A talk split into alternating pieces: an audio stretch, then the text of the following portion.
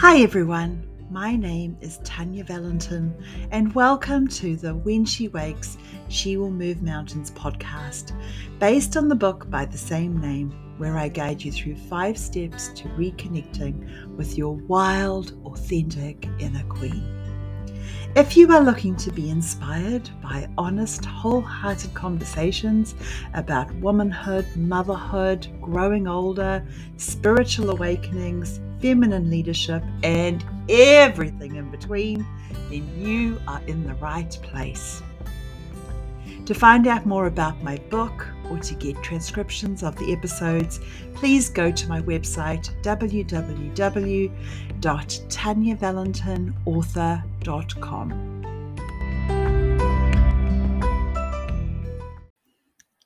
Hello, welcome to this episode of when she wakes, she will move mountains.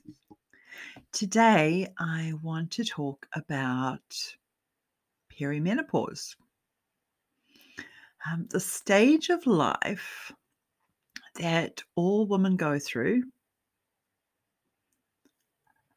from around 35 years old. Now, I am 46, and so I'm firmly on my way towards menopause right now. And this can be an incredibly emotional, confusing sometimes, and overwhelming time of our life. And I want you to think back to the last time you felt, if this is you, the last time you felt so emotional so confused and overwhelmed in life. And it was probably when you were a teenage girl. That's right. Perimenopause is what some health professionals call our second puberty.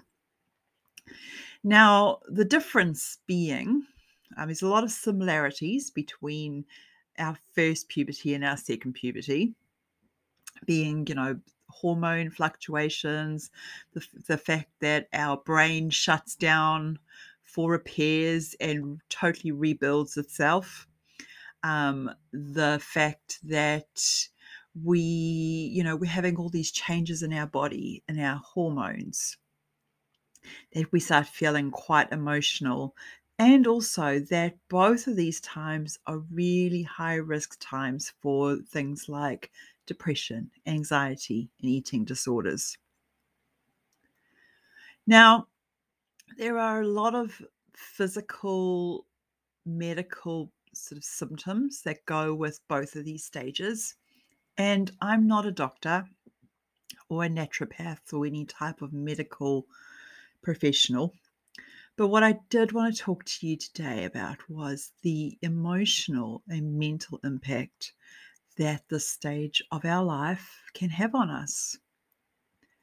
Um, you know, I know for myself that this has been a, t- a really, really tough time. And made even tougher by the fact that there isn't a lot of information out there. A lot of the time, we've, I, I know I felt like I was going crazy, like I was broken, like you know there, there had to be some sort of medical thing that was wrong with me right down to you know the identity crisis or spiritual awakening that i started going going through probably about 5 or 6 years ago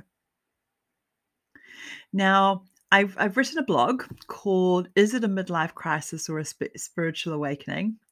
Um, which is available on my blog, and I'll pop a link to that in the bottom of this podcast. But basically, what happens to us at this time of our life is, and it's the same as when we were um, teenagers, is we we arrive at a place of our life we, when we were a teenager, we sort of had that rush of independence we started looking at our parents and our family and we realized that they were fallible.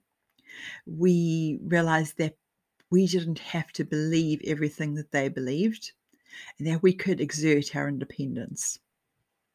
And the same thing happens for us when we reach this second puberty stage of our life. Um, our first puberty is preparing us for fertility, for, um, you know, that our physical body is able to have children. But our second puberty actually has no physiological um, reason or benefit for it. Um, men don't go through the same thing. They, um, you know, they're able to be fertile right up until, you know, old age. Um, other mammals do not have the same, um, you know, go through the same stage. Other female mammals, human mammals, human beings are the only um, mammals that actually go through perimenopause and menopause. And I like to think that perhaps it is just one little thing, you know, one one little invitation for us to be able to perhaps come home to ourselves. Now, uh, lots of you women who are listening to this would know what I'm talking about, you know, that that feeling when you sort of perhaps hit your mid 30s early 40s and you just you feel like there has to be more to your life um, it's like this little light goes off in your head and you you just can't you can't shut it down. There's this real urgency i have to do more. Um, and you all of a sudden you start getting epiphanies you start seeing synchronicities and you you start to to change. You not just in your body but the, but in your thinking in the way that you see yourself and the way that you see life and you, re, you start to rediscover yourself and to exert some of your independence again has this happened for you i can't be the only one surely I'd love to know what you think. Um, you can you can message me through um, this podcast if you are listening through Spotify or Anchor.fm. Let me know. Let me know if this is you know what what you've been going through too. Um, I'm going to stop and have a, a wee drink of water, and we'll be back after this message.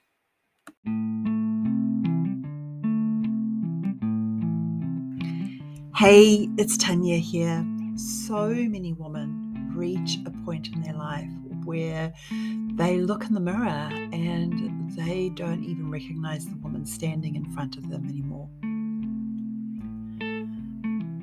Where they reflect on their life and they think, wow, there has to be more. There has to be more to my precious one and only life. And then they start searching, start searching for things outside of themselves to complete them, to save them. And without realizing that they are already whole, they are already complete, they already have everything inside of themselves to be their very own hero, their very own queen this was certainly my own experience and something I write about in my book, When She Wakes, She Will Move Mountains. I wrote this book not only to share my story, but to offer you hope and to offer you real, concrete, tangible tools and things that you can do to move yourself from powerless, nameless maiden to your own awakened queen.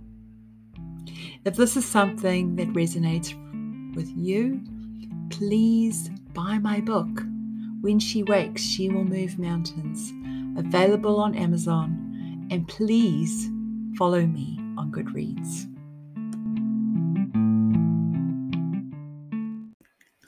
So, one of the reasons that I feel um, we go through this this particular stage in our life is that it is an invitation for us to undergo a rite of passage, um, an awakening, spiritual awakening. Now, I've written in my blog, um, Is it a midlife crisis or a spiritual awakening? I define what a spiritual awakening is. And it's different for different people. Um, if you speak to my daughter Maddie, she's she says it's when your third eye eye chakra opens for the first time. Um, I I tend to think it is you know when we start to wake up from our dream of domestication, which I talk about in my book. When she wakes, she will move mountains. You know, we've been sort of fed this dream of our society, this way that we have to be, this way that, you know, we're expected to be. And we start to wake up from that dream. We start to realize that we actually are powerful in our own right, that we can have whatever life it is that we want to have. And we start to access more of our higher order archetypes. Now, most of us have been led to believe that we can just have access to the two archetypes. We can we can either be the maiden, forever youthful, naive, giving her power to um, you know other people, um, striving to fit in, um, you know, waiting for something or somebody outside of herself to come along and rescue her so she could live happily ever after. This idea that we always have to stay beautiful and young and youthful. That's all part of the maiden. Or we have been told that, yep, but we can be the mother. So, you know, and the hallmarks of the mother is to be selfless, overgive, have no life of her own. She just loves to serve others and to look after and raise her children. Those are the two archetypes that we our society says it's okay for us as women to have. But there are five other archetypes that we have access to as well. The first one being the huntress. And this is one that really starts awakening in us when we are going through our first puberty and our second puberty. This is our sense sense of independence, our self reliance, that feeling of going out into the world and, you know, the world being your oyster, carving your own um, your own path, being really mission focused on a goal and we can you know we use this particular archetype or she's activated on us when we um, you know when we work when in our careers we feel her a lot. Um, and she is one of the ordinary world archetypes. Um, you know she she's probably one of our most masculine um, archetypes as well. But the other archetypes that really get activated in us, certainly during our first puberty and our second puberty, is the wild woman. Now, the wild woman is our untamed selves. It is the self that, you know, really helps us to focus inward, helps us to heal, to do that shadow work, to um, really tune into who we are authentically and gives us the courage to go out there and to be that authentic self. She takes all our stories, our beliefs, our bullshit, and just puts it all into a fire, burns it in its ashes and out of those ashes we we rise now that can be quite a chaotic force in our life. The wild woman is fire. And when we've had her trapped for such a long time when she gets out into our life she can be extremely pissed off. She can be that sort of slash and burn archetype.